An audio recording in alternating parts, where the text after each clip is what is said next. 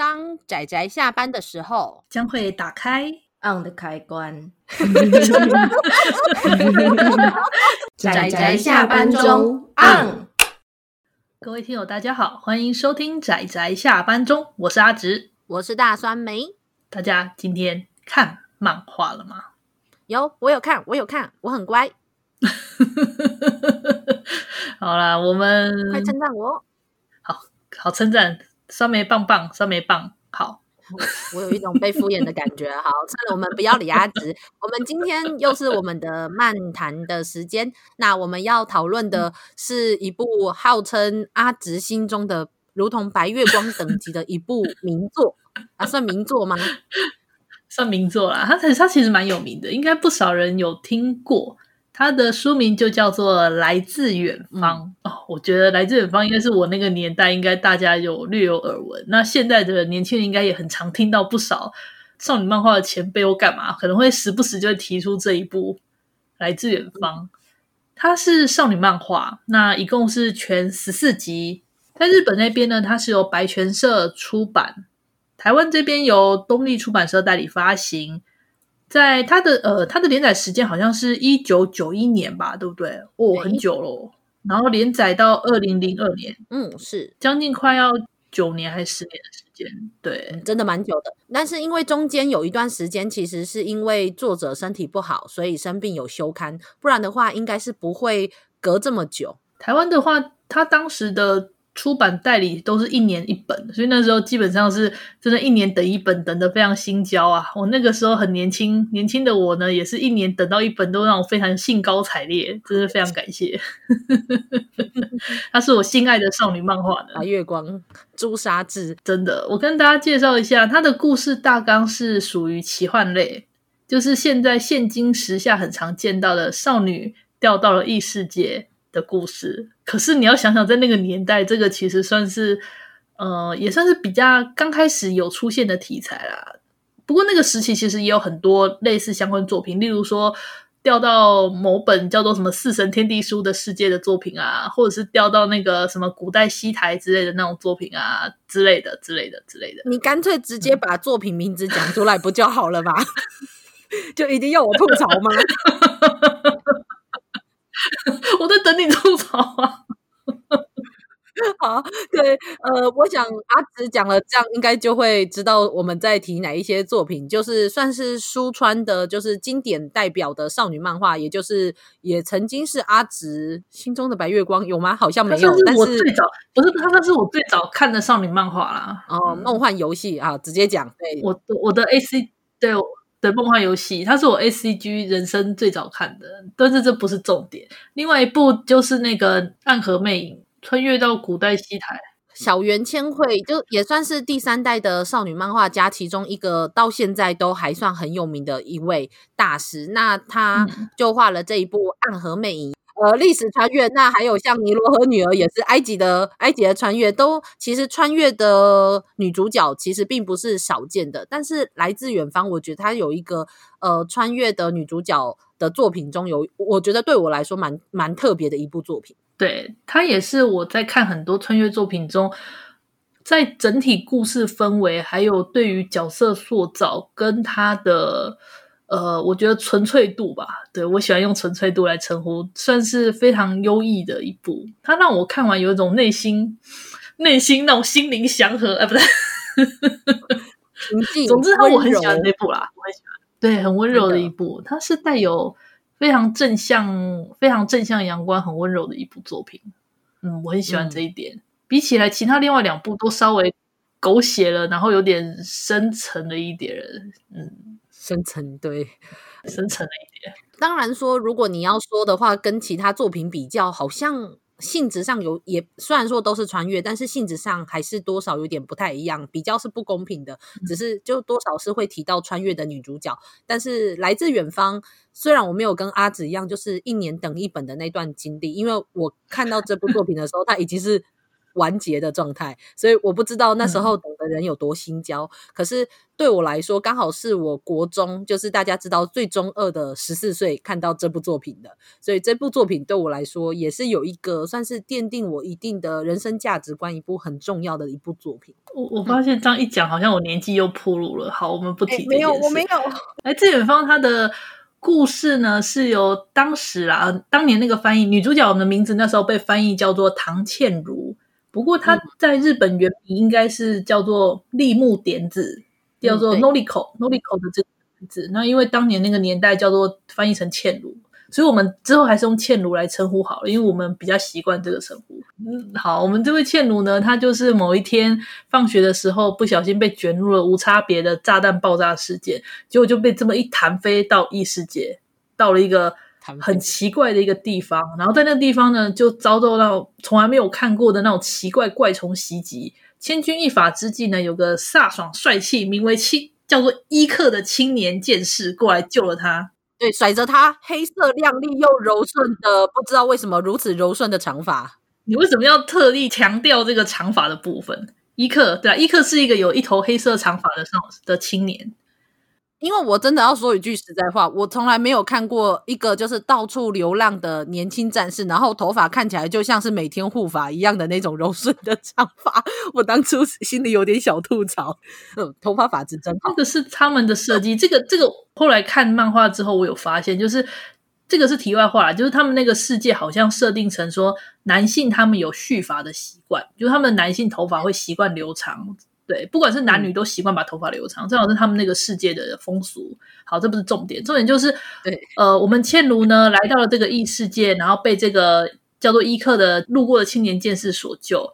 那最让我惊喜的地方就在于呢，因为是异世界，所以语言不通，所以语言不通的情况之下，伊克没有办法就带着这个拖油瓶捡到的这个女孩子，那想办法就。带着他照顾他一段时间，带着他旅行。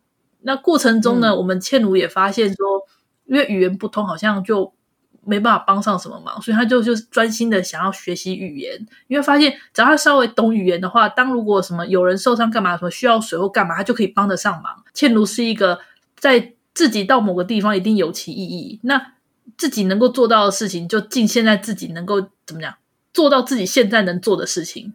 她就是这种个性的女孩子，嗯、所以她就开始学语言。哦，我觉得光是这个设定就可以加五十分，我真的觉得这个要加五十分。哦，这是真的。因为像例如说，我我们也不是故意要比较，但是举就是比较有名的几个例子，就是也不是几个例子，就刚刚我们提到的那几部，凯罗尔他一穿越就说，因为他是本身是考古的身份，所以他会讲埃及的语言。好像都没有什么沟通的问题。然后戏离一穿越到了古代的西台帝国，刚开始听不懂哦，被男主角吻了一下就听就可以听懂他们的语言。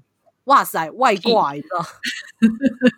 外挂开满满。然后至于四神天地书这个更好笑，他说，因为他把它翻译成日文了，所以他听得懂。对。啊，这不是中国的那个？因为《四神天地书》里面是用日文书写，但是他因为他说他已经用日文把它翻译翻译过了，所以呢是看得懂，所以他进去之后也没有语言障碍。对，但是就是倩如从语言这个。最基础的东西开始学起的时候，我觉得很很让读者有一种真的连自己都一起去异世界的代入感，因为你会跟着女主角开始学语言，看她怎么样学语言，而且发生了很多还蛮好笑的事情。嗯，很能够理解呢。就我觉得那种很清新感吧，就是语言中会搞会遇到一些一些小笑话，然后一种充满了清新感。我我觉得那种感觉就是以现在来看也很清新的，不觉得吗？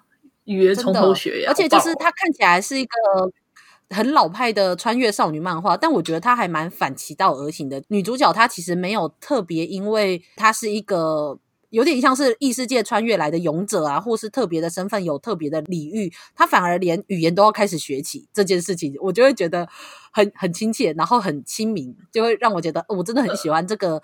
发现自己需要什么，努力去做的一个女主角。而且故事好像在前一二三集吧，那时候倩如讲话的方式，她还是她还是会用牙牙学语这样。她就是说什么，例如说她会说什么水或干嘛，她跟人家对话的时候，她会是变成比较那种呃词句跟词句，它并不是完整的一句话。一开始讲话，他的讲话是这样子的，我就觉得，哎，这个的细腻的设计我也很喜欢，就是真的有在学语言的感觉。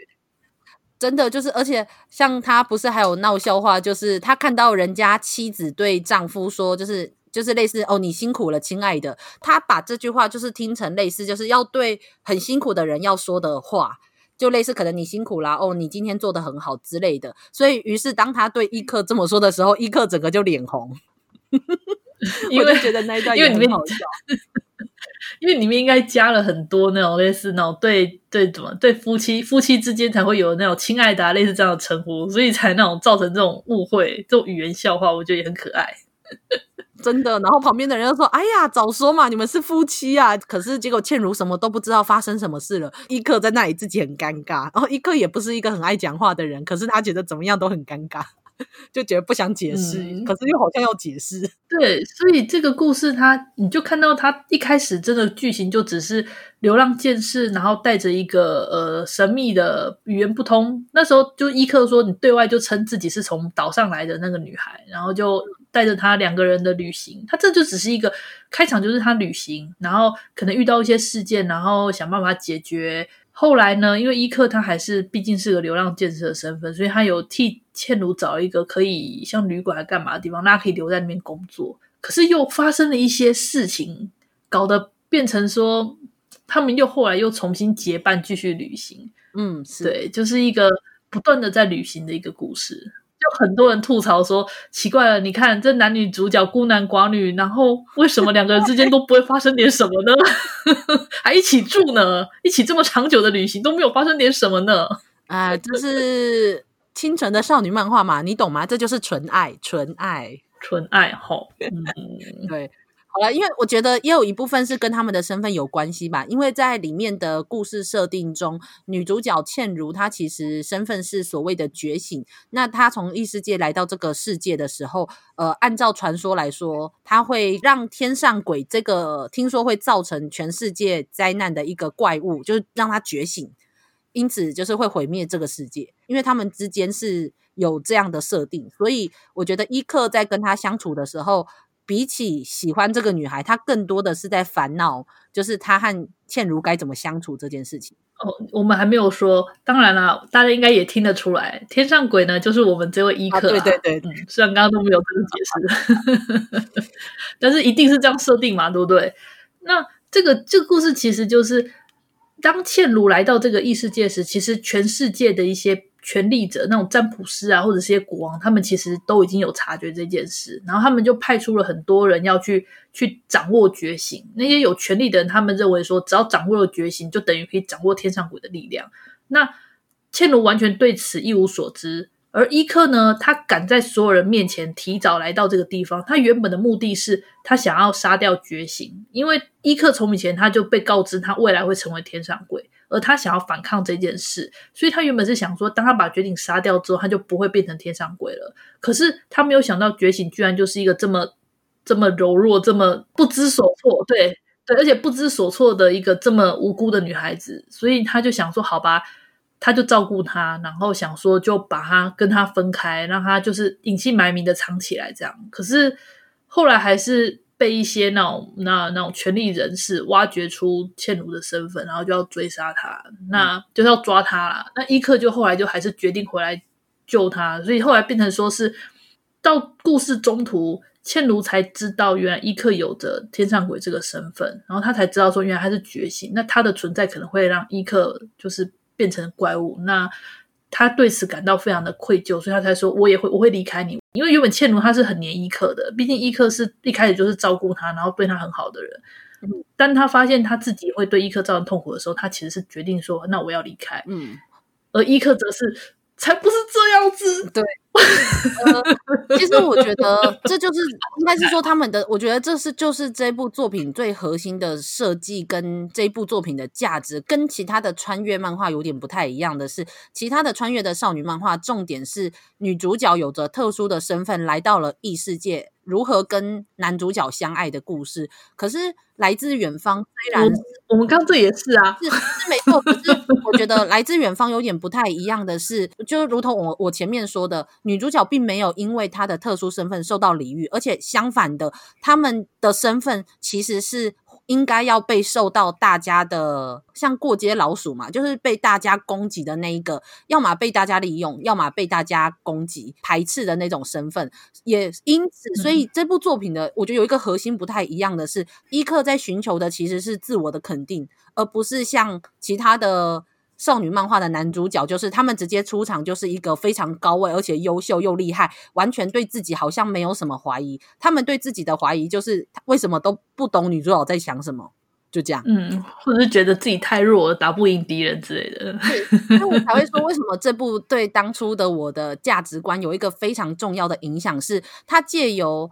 男女主角看似这个很老派的设定，但是他要讲的东西是一个自我身份的肯定。就算他是再厉害、再优秀，拥有金刚不坏之身的天上鬼，可是他其实自我、他的自我还有他的精神是很脆弱的。他不断的在害怕自己跟害怕觉醒的身份中，就是不断的成长，一直害怕着，觉得自己不应该存在，怀疑着自我。觉醒，也就是茜如来的，在这个对他的影响，重点不是让他成为一个很可怕的生物，而是让他成为了一个可以肯定自我、控制自我，然后觉得我就是我特别的身份。我觉得这才是这部漫画，我觉得跟其他的漫画、少女漫画不一样的地方。我觉得是琢磨男男主角吧，就是一般的少女漫画大概只会比较 Q 在女主角的内心跟思路，但是来自远方他会去琢磨，就是他会去剖析，并且去。呃，补完伊克这个角色，嗯，他是同时是双主角。我觉得来自远方比较像是双主角制，而不是以女主角为中心的故事。嗯，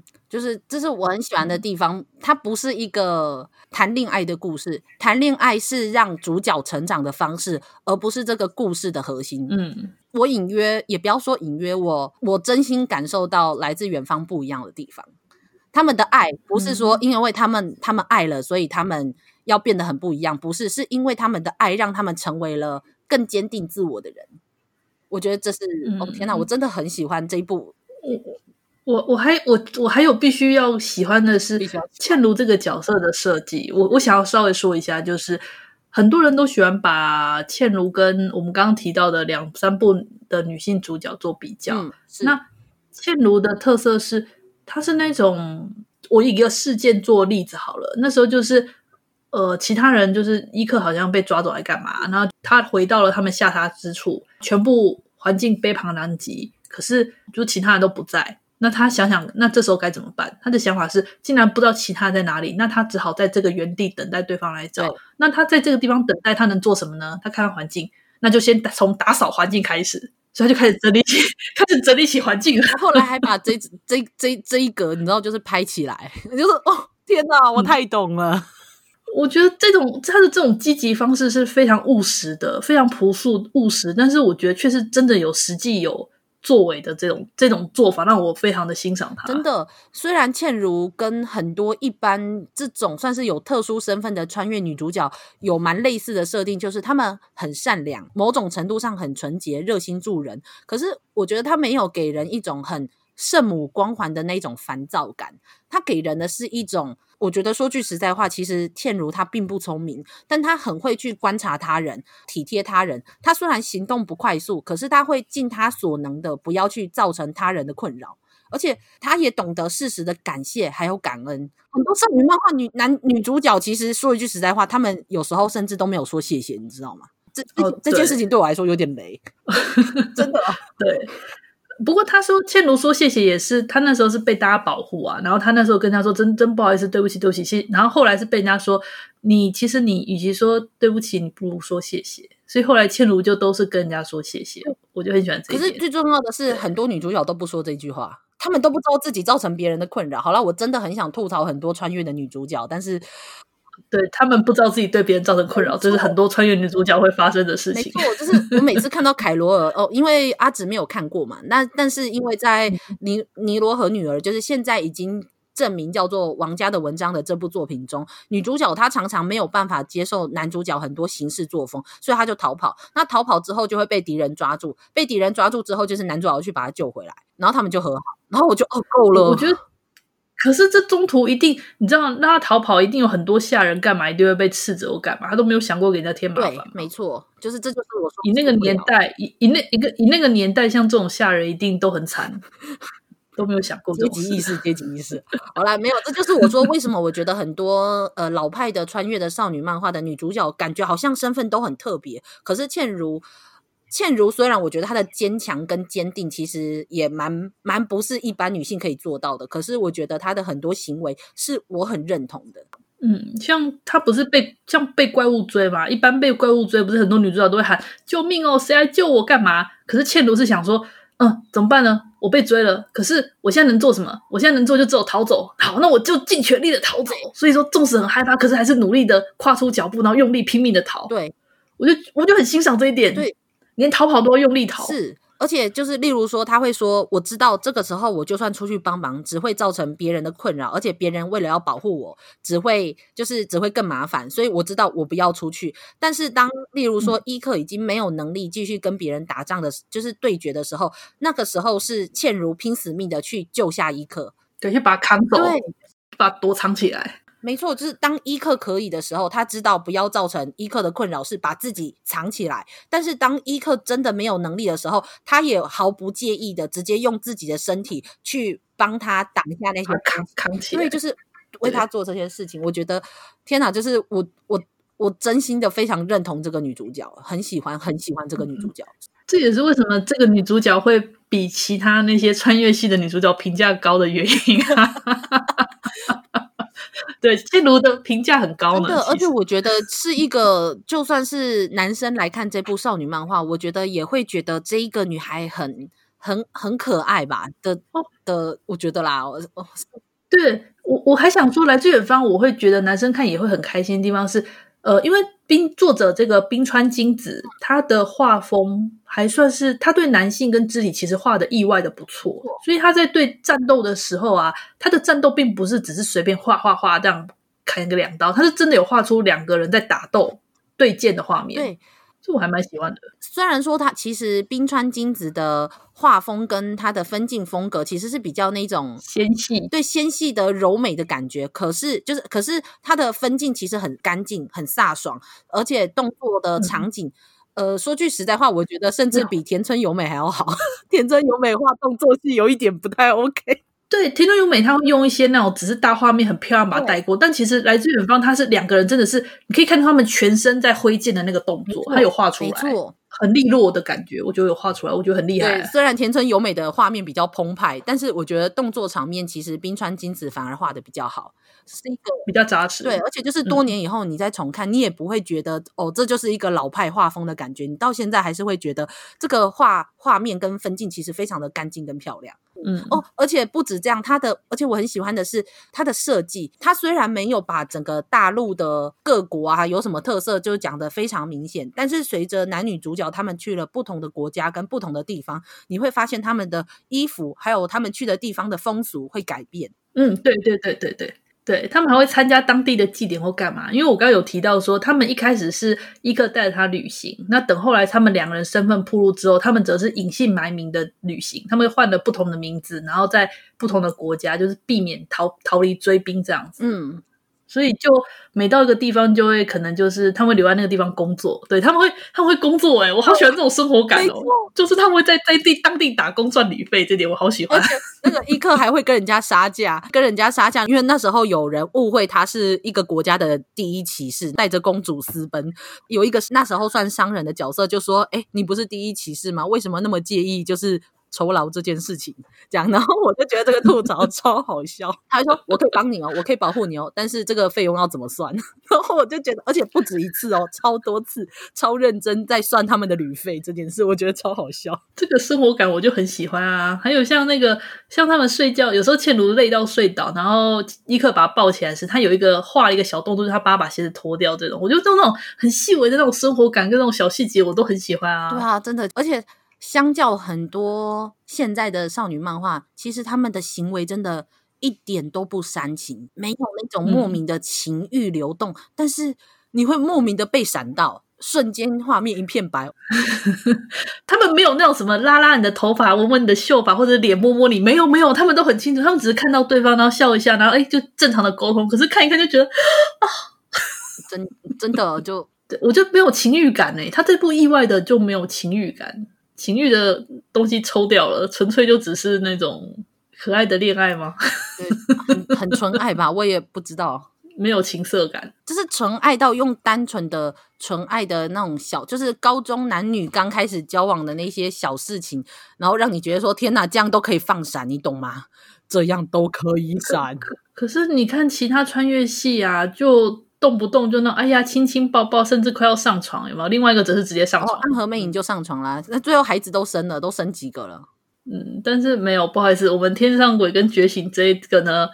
他们从头到尾只 kiss 过一次吧，还两次啊？他们 kiss 过两次、三次，有三次，我确定有三次。但是第一次是倩如主动，第二次是伊克主动，但是都是那时候情感很丰沛的时候。那第三次就是他们一般的日常，然后就是伊克就亲了一下，然后继续做事情这样子。哦。老夫老妻啊，对啊，我才说他们这个根本已经不是，他们这个已经略过了那个那个叫什么，略过热恋期，直接进入老夫老妻时期，也好像哪里不太好，不对，这这就是可是他们一部一部漫画里面男女主角只亲过三次，然后搂搂抱抱也全部不是情色，都是因为遇到事件必须把他抱起来的情况之下，你要，哎，这这就是纯爱。这就是冰川金子的纯爱哦，他冰川金子画的。他他基本上画的少女漫画都是这种风格，不走不走情欲路线的。再加上他的画风，其实我也觉得蛮适合的啦。就是来自远方是一部非常轻巧、温柔、分镜干净，然后故事价值观哦，我真的很想讲他的价值观。我觉得这部作品它的核心会好看，不是因为单纯就是哦，他纯爱，然后纯爱画的很好看。他除了纯爱以外，随着男女主角他们的冒险，跟男主角他对自己身份的认同，到最后他们如何打败到大 boss 这件事。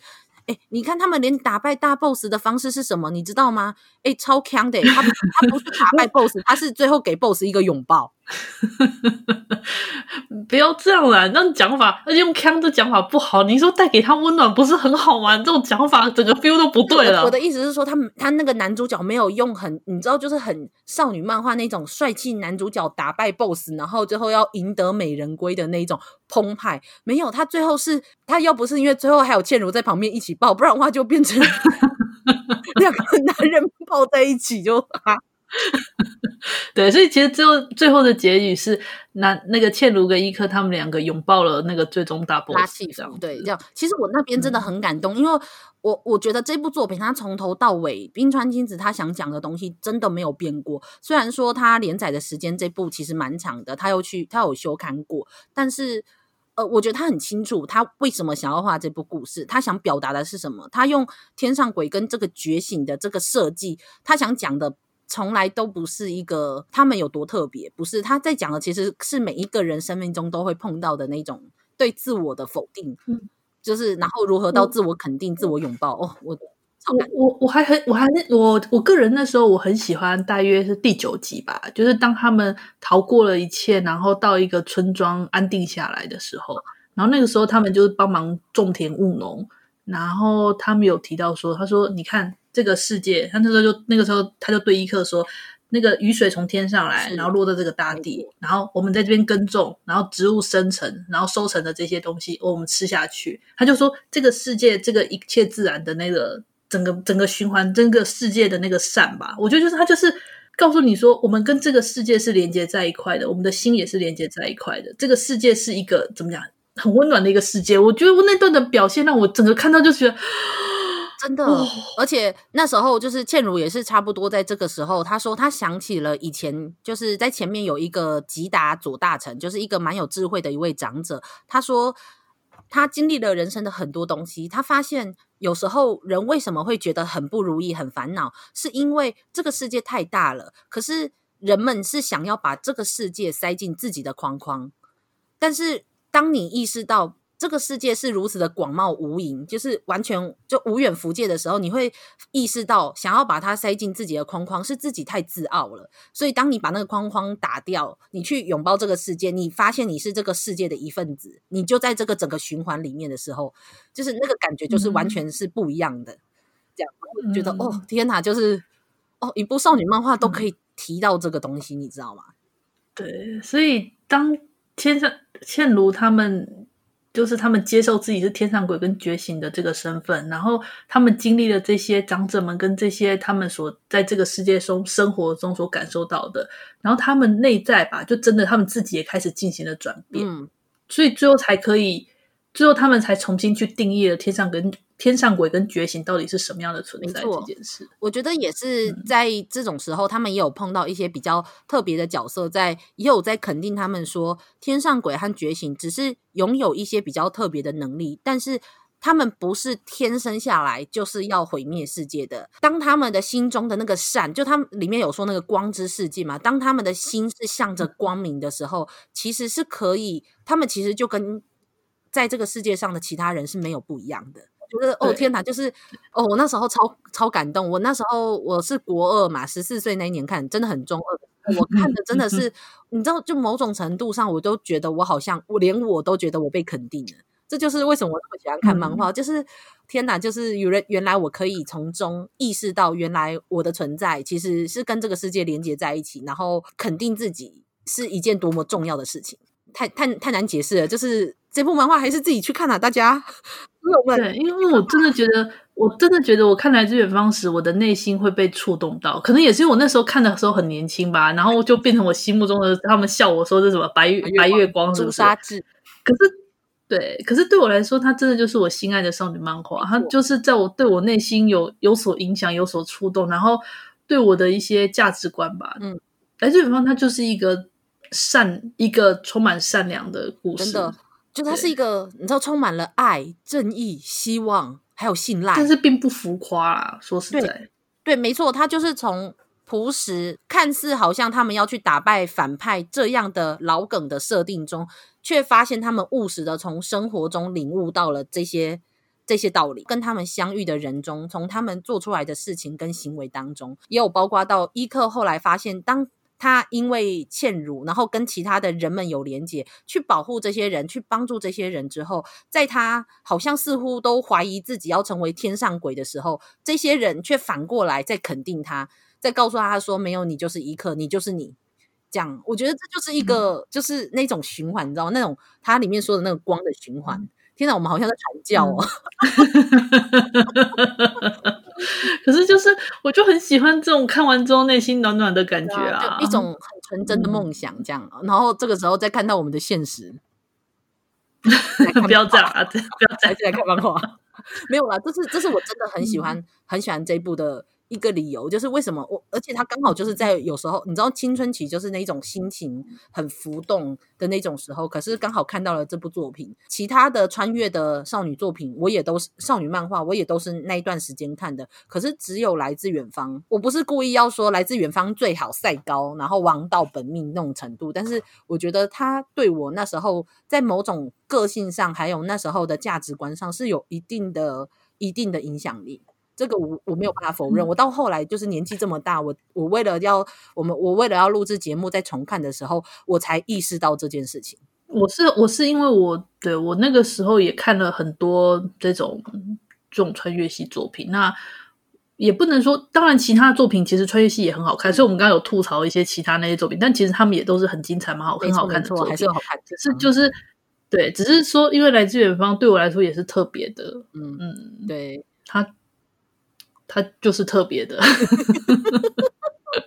对，可能也就是初恋情怀，也不是初恋情怀，总之就是。可是我很难解释，是因为毕竟就是少女漫画，其实是我踏入漫画的一个一个起始点，所以我对少女漫画是有一个特别的情怀在。我就算到现在还是比较是变变成比较偏向青年漫画，但我还是会不断的去追少女漫画。可是现在就是无论是流行的，或者是在市面上的少女漫画。我真的没有找到一个格局，还有他讨论的价值观跟他的核心和来自远方是类似的一部少女漫画。就是我不是说所以现在的少女漫画不好，嗯、而是说我还是找不到一部，就是我觉得核心跟这部漫画一样，或是足以撼动我的价值观的这样的一部作品。这样以现在来说，但是早期的很多少女漫画真的太太奇特了，因为都很长篇啊，史诗啊，田村由美也是，嗯，对，田村由美也是那个年代的、啊，然后像。呃，之前我们刚刚讲小原千惠她的其他作品，其实我我想说的是，小原千惠里面，我其实我最不喜欢的反而是暗河魅影，她的其他作品我反而比较喜欢。其其其实我小原千惠我都还算蛮喜欢的啦，只是就是在穿越这件事情上面，我还是还蛮想吐槽的，就是。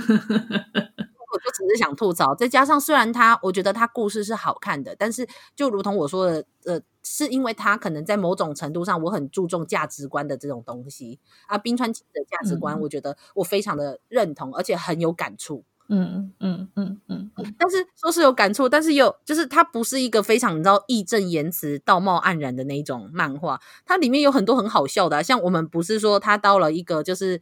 小村落里面去生活，他们那边村民超级好笑诶、欸嗯、不断的 很八卦，就不断想象说，所以他们就是从剧团逃出来的那个男演员和女什么男女主角，然后旁边的那个人就是跟他们一起旅行的人，小道具、小道具、小道具演员的小道具协助他们逃跑的小道具制作者，后来发现说，诶他们好像不太。不太平凡，那么就把他们塑造成第一件事跟逃亡的公主。对，那那旁，然后他们另外一个村民就说：“那旁边的那个人呢？嗯，协助他们逃出来的马夫，马夫。”然后后来又不对了，后来又不断的在更换这样。然后我就我就说、嗯，这个地方也太太太无聊了嘛。太八卦，很开，很很很快乐的一个村庄呢。而且不是只有就是大妈那一种，就是 gossip，就是那一种充满就是唠唠叨叨的那种八卦。他们连那个旁边的那一种先生丈夫啊，都会一起参与讨论。我就说哇，这真是一个我也好想做的小村庄啊。他那个，而且他那个村庄很可爱。他那时候不是讲说，因为那个村庄被那个。被邪气入侵，可是那个那个协助他们那个精灵说，虽然邪气入侵了，可是不知道为什么这些邪气很难附着在那里。然后这个我好像我忘记是谁有，就是吐槽说，嗯，好像是，就是在场的所有人都很认同。嗯，对我理解，没有意见，就这个地方太太太无瑕了，就是太无因为那个，因为在这个故事里面设定中，就是世界上被一些那种大 boss，然后注入了一种邪气，然后只要你内心心怀恶念的话，邪气就会附着身上，然后就会异变变成怪物这样。然后问题是，这个村庄邪气相当的难以，相当于附着在这里。这是真的。其实我后来再重看这部作品，再加上现在就是整个世界的局势，其实我还蛮有感触的。就是其实这些邪气，它做的并不是说就是把你这个人变坏，它是去寻找你心中那一种你满怀着不满、负面情绪的那一个部分，然后把它扩大。其中就有一个角色，也的确是因为这样，所以就开始不断的。就是讲话会攻击他人啊，然后在那里怪罪他人。结果女主角就倩如就是发现了这件事，她说，她就马上冲到他的前面，她就说不对的，你不是这个样子的，你会懂得感谢，你会懂得感恩，你会知道道歉，就是你不是你不是现在这个样子的你，赶快想起来原本那个善良的你。哦，我真的觉得超感动的，嗯、就是。倩如是有看到这一个人最原本的样子，嗯，而且有观察到其他人哦，他身边那些跟他一起长大、一起相处的人都没有发现，然后只有倩如，嗯、啊，这也许就是倩如她最特独特的能力吧。当觉醒，嗯，他会去 啊，真的是个好温暖的故事，真的就是完全就是那种你知道，就是那种亮晶晶的东西从你的心底，然后这样子一直涌出来、涌出来，然后直接这样从你的心里漫出来那种感觉，很棒。好了，总之就是我们就是就是要吹 各种赞美，各种赞美，就是吹他这样子。如果是大家很期待去看一个说什么故事多么紧凑啊，然后什么高潮迭起，没有啦，没有，没有，没有，没有，没有。可是它是一个，当你一个很平静的下午，你看完之后，你会从心中，或者是当你觉得是这个世界上很多事情很难过的时候，你去看这部作品，你会得到满满的那种感动。还有还有勇气和力量的那种感觉。他他的故事也，他的故事也大部分都是在旅行啊啊是哦，旅行这件事我也很开心。嗯、虽然说对啊，就是我很想吐槽的是，为什么伊克旅行了那么久，他的头发还是可以如此柔顺？就跟你说是他们那个世界，说不定伊克发质不好啊，他只是把画的很柔顺而已。而且他就把它画的很好嘛，你看闪亮亮。哎、欸，我跟你说，我不是故意要吐槽，是因为在有一些地方，冰川金子真的有反光哦，它有那个。他把伊克的头发画出闪亮亮的光泽，对，就是嗯，你懂的，就是哇哦，很好，有帅哥，帅哥怎样看都很帅的帅哥，就是哦，而且伊克是一个乍看不爱讲话，但是内心热情如火的，也不是热情如火，就是一个其实内心非常非常善良的男主角啊！天哪，人家这个腼腆可爱的青年啊，哦，真的，听到一点调戏就会脸红这样子，尤其是他们倩如跟。伊克算是交往之后，诶，他们他们也没有讲正式交往，好像就两个人确立关系之后吧。倩茹对伊克就变得很强势，这点我觉得好可爱哦。应该是说，对他们两个人来说，有没有确立关系不重要，他们感受到对方的心意了，这就是这部作品的重点。他们感受到对方了，嗯、他知道对方把自己放在心里，这样就够了，你懂吗？他们都可以这样子旅行那么久都。抱一下，来次吐槽一下，牵个小手，这样子哦，真的是够了我裤子都脱了，给我看这个，对，就是一种，对，这这因为这部。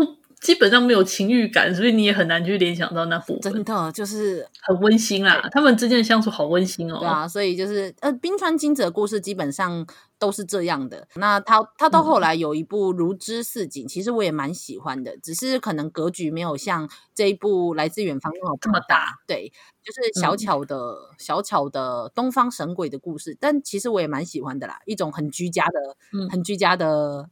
父女爱情故事，你要这样讲吗？好像也不太对。冰冰川金子他比较有名的是那个吧，那个《荒野天使》跟《来自远方》。哦，对，《荒野天使》我有看过。哎，《荒野天使》真的是蛮特别的一部作品，它的题材很特别，它是美国西部牛仔的故事。就是我，我好像没有看过日本的少女漫画用西部牛仔为题材，好像就只看过《荒野天使》，但是我也蛮喜欢的。而且是，而且是年龄差哎，年龄差。